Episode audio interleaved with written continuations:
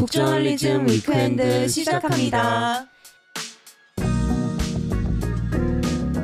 안녕하세요. 현재를 해설하고 미래를 전망하는 소식을 살펴보는 위크엔드 기후위기 이야기를 전하는 숲속의 생활 코너입니다. 이현대 에디터가 준비해 주셨는데요. 오늘은 어떤 이슈 준비해 주셨나요? 예, 오늘은 남아프리카 공화국 케이프타운이라는 도시에서 벌어지고 있는 기후 위기 대응에 대한 오. 이야기를 좀 전해 드리려고 합니다. 네. 제가 이제 이 이야기를 처음 알게 된 게 이제 워싱턴 포스트에서 캐서린 하우럴드라는 기자가 한 3, 4일 전에 보도한 내용이에요. 근데 네.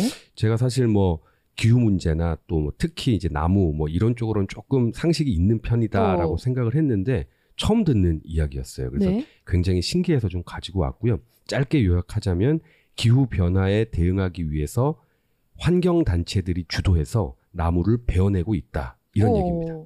아니 식목일도 있고 그 기후 위기 대응하려면 나무 심어야 된다라는 상식이 저는 한 세 살 때부터 있었던 것 같은데 이거 거꾸로 가는 건데 이게 환경 단체가 주도를 하고 있다고요? 그러니까 말이에요. 저도 이- 그 네. 기사 제목부터 보고 이게 무슨 소리야 하고 이제 살펴본 내용이었는데 이제 그 아티클을 읽어보니까 정말 그런 일이 있었더라고요. 오. 그래서 저희가 이제 이 얘기를 본격적으로 하기 전에 먼저 이제 오늘 이야기의 배경이 되는 남아공 케이프타운에 대해서 간단히 소개를 해드릴게요. 네. 그래서 케이프타운은 남아공의 입법 수도죠. 어. 그래서 남아공은 그 수도가 행정, 사법, 입법 이렇게 각각 나뉘어져 아, 있는데 그래요? 네. 오. 우리로 치면은 그래서 그 각각의 도시마다 뭐 저 대통령실 따로 대법원 따로 국회의사당이 이제 각각의 도시에 아. 떨어져 있는 셈인 네. 거죠. 우리나라 세종처럼요.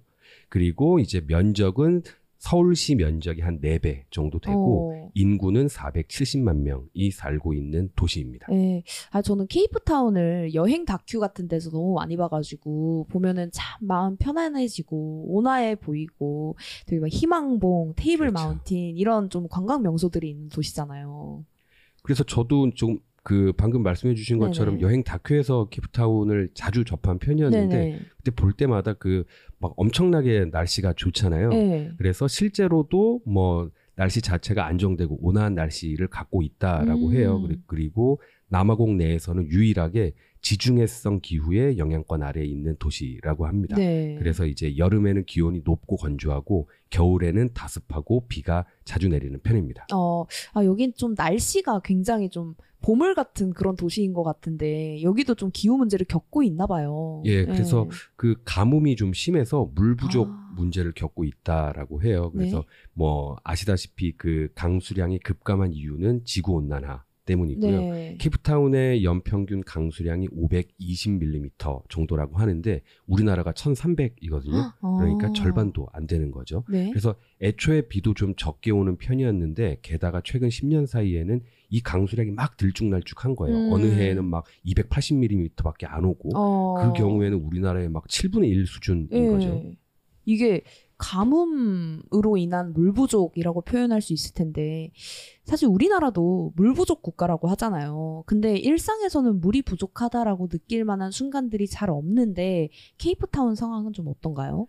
예, 그 2015년부터 한 3, 4년 정도 동안 아주 극심한 가뭄이 들었었거든요. 그래서 네네. 2017년, 2018년 이때가 아주 가뭄이 최고로 심각했었던 음. 시기입니다. 그래서 뭐 그 당시에 이제 주요 언론들이 막 이런 이야기도 했었어요. 세계 최초로 물이 떨어진 대도시가 되기 아. 직전까지 왔다. 네네. 막 이런 표현을 사용했었는데 그 당시에 이제 그 댐 저수량이 25% 밑으로 떨어졌었거든요. 네. 그런데 저수량이 13.5% 밑으로 떨어, 떨어지면 케이프타운의 수도 공급 자체가 중단이 됩니다. 어유. 그래서 케이프타운에서는 이거를 Day Zero라고 네네. 부르는데 이 Day Zero가 오는 거를 하루라도 한 주라도 뭐 한 달이라도 이렇게 늦추려고 이제 시민들의 물 사용을 좀 제한하기도 하고 음. 수도세도 올리고 뭐 담수화 공장도 몇 곳 새로 짓고 그런 일들을 했었죠. 어, 아, 사실 그댐 에 잘 가보진 않잖아요. 그러니까 뭐 댐 저수량이 떨어지는 것 자체는 시민 입장에서 잘 체감하기 어려웠을 텐데 뭐 물 사용 제한하고 이러면 확 다가올 것 같아. 그렇죠. 네. 그 당시에 하루 물 사용량을 50리터로 제한했다라고 아, 해요. 근데 네. 사실 50리터도 어느 정도인지 저희가 감이 잘 오진 그쵸, 않잖아요. 그쵸. 근데 이게 뭐 설거지, 빨래, 그리고 샤워, 변기 내리는 물, 마실 물 이런 걸 다 합해서 50리터인데 이게 어느 정도냐면 미국인이 하루 평균으로 쓰는 물 사용량의 7분의 1 수준이라고 합니다. 와. 그래서 그 당시에 이제 케이프타운에 도착하는 비행기에서 이제 승무원이 막 이런 멘트를 했었대요. 지금 케이프타운은 극심한 물위기로 어려움을 겪고 있습니다. 음. 이런 안내 방송을 하면서 관광객들도 좀 케이프타운에 머무는 동안 물을 좀 절약해 달라. 어. 뭐 이렇게 요청을 한 거고요. 네. 호텔에 들어가서도 텔레비전을 켜면 샤워는 90초만 막 이런 메시지들이 아. 떴었다고 합니다. 어, 아니, 근데 그래도 인프라 같은 게 이제 갖춰져 있었을 거고, 뭐, 물들을 좀 이제 보관해 놓는 그런 시스템도 있었을 텐데, 비가 안 온다고 그 자체만으로 지금 물이 이렇게까지 부족해지나요?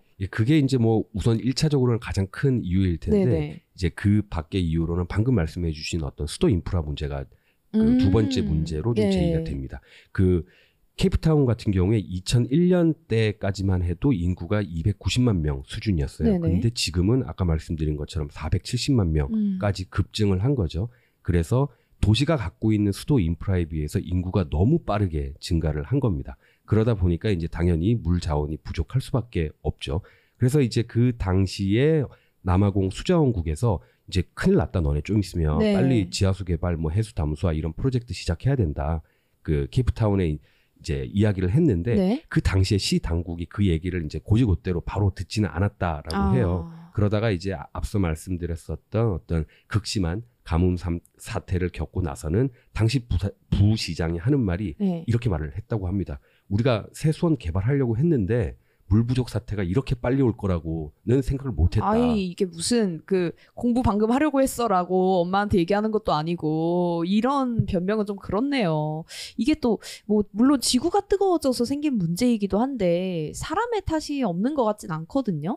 이게 도시 차원에서 뭐 지구 온난화 자체를 해결하기는 어렵겠지만 그래도 이- 이렇게까지는 오지 않을 정도로 사람이 만든 잘못은 좀 해결을 할 수 있었을 텐데요. 예, 그래서 시에도 이제 그 시에서도 다양한 시도를 하고 있다라고 음, 해요. 네네. 뭐 앞서 소개해드린 지하수를 개발하는 거 그리고 해수 담수화 시설을 늘리는 거 음. 뭐 이런 그 수도 인프라를 좀 개선하고 보강하는 이런 네. 움직임도 있고요. 또 시민들도 자체적으로 이제 빗물을 모아서 쓸 수 있는 장치를 자기 집에 어. 설치한다거나 그리고 뭐 말씀드렸었던 어떤 생활 속 물 절약 이런 네. 것들도 하고 있고요. 그리고 또 하나 이제 오늘 주제이기도 한 나무를 베기 시작한 겁니다. 아, 맞아요, 맞아요. 나무를 뱄었지.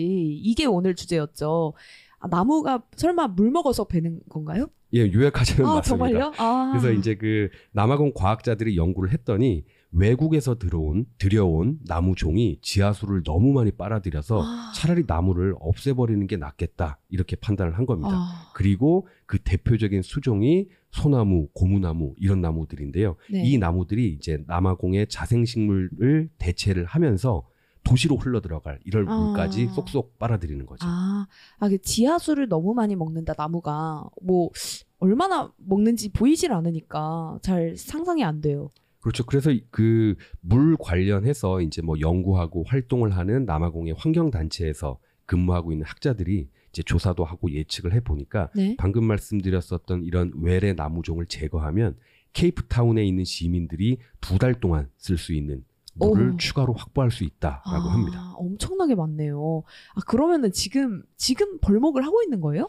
예, 그 케이프타운이 그 남아공의 웨스턴 케이프라고 하는 주의 주도거든요. 그래서 네네. 그 지금 주에서 최근 3년 동안 지금까지 서울 면적의 한 절반 정도 아. 되는 나무를 베어냈어요. 네. 그리고 이제 앞으로 더 좀 베어야겠다 하는 게 또 나머지 절반이 남아 아. 있고요. 그러니까 서울시 면적 정도를 나무를 제거를 하는 베겠다는 거네요. 거죠. 어. 그래서 지금은 이제 걸어서 좀 접근할 수 있는 이렇게 하이킹으로 하이킹으로 접근할 수 있는 지역까지는 얼추 정리를 마쳤고 네네. 이제는 더 깊은 숲속 뭐 산 정상 가까운 쪽 이런 좀 접근성이 어려운 쪽이 나무가 좀 남아 있습니다. 음, 아니 서울시에 있는 나무를 다 베어낸다라고 생각만 해도 너무 힘든데 거기 나무만 있는 거잖아요. 지금 서울시에. 그렇죠. 예, 그 면적을 하나하나 지금 전기톱으로 베어 나간다. 이게 너무 시간도 오래 걸리고 사람도 너무 많이 쓰일 것 같은데 지금 누가 일하는 거예요? 어, 우선은 여기서 이제 근무하시는 분들이 뭐 전직 소방관, 토목공학 쪽 연수생 아, 아. 그리고 뭐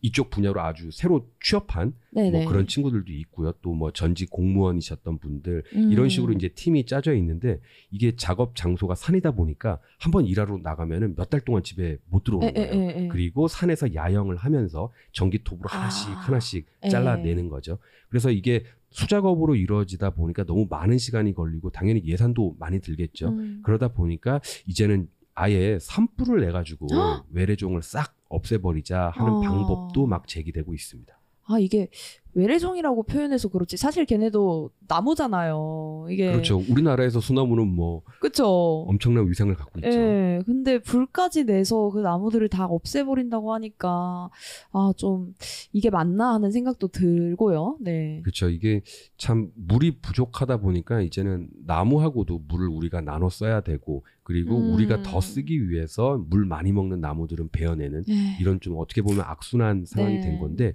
그래도 또 하나 좀 좋은 점도 있다라고는 해요. 지금 남아공에 2만 400종의 식물종이 있다라고 하는데 네. 이 중에 3분의 2가 남아공에서만 발견되는 아. 식물종이라고 합니다. 그런데 앞서 말씀드렸었던 뭐 소나무, 고무나무 이런 외래종들이 들어오면서 지금 케이프타운에 있는 식물종 중에서는 최소 7종이 벌써 멸종이 됐고 어, 14%는 멸종 위험에 처해 있다라고 합니다. 네. 그래서 이런 외래종을 저- 어- 어떻게 보면 정리하는 작업이 물 부족뿐만 아니라 자생종을 지키고 지역 오. 생태계를 지키는 일이기도 하다라고 이제 그쪽 환경 단체에서는 주장을 하고 있습니다. 네.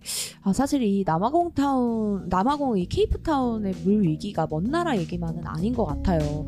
우리나라도 이미 그 물 부족 국가고, 뭐 강수량은 많지만 인구 밀도가 높아서 사용할 수 있는 물의 양은 그렇게 많지 않은 상황인데, 우리도 이 Day Zero가 오기 전에 좀 일상에서부터 물을 절약하는 시도가 있어야 할 것 같아, 같다는 그런 생각이 듭니다.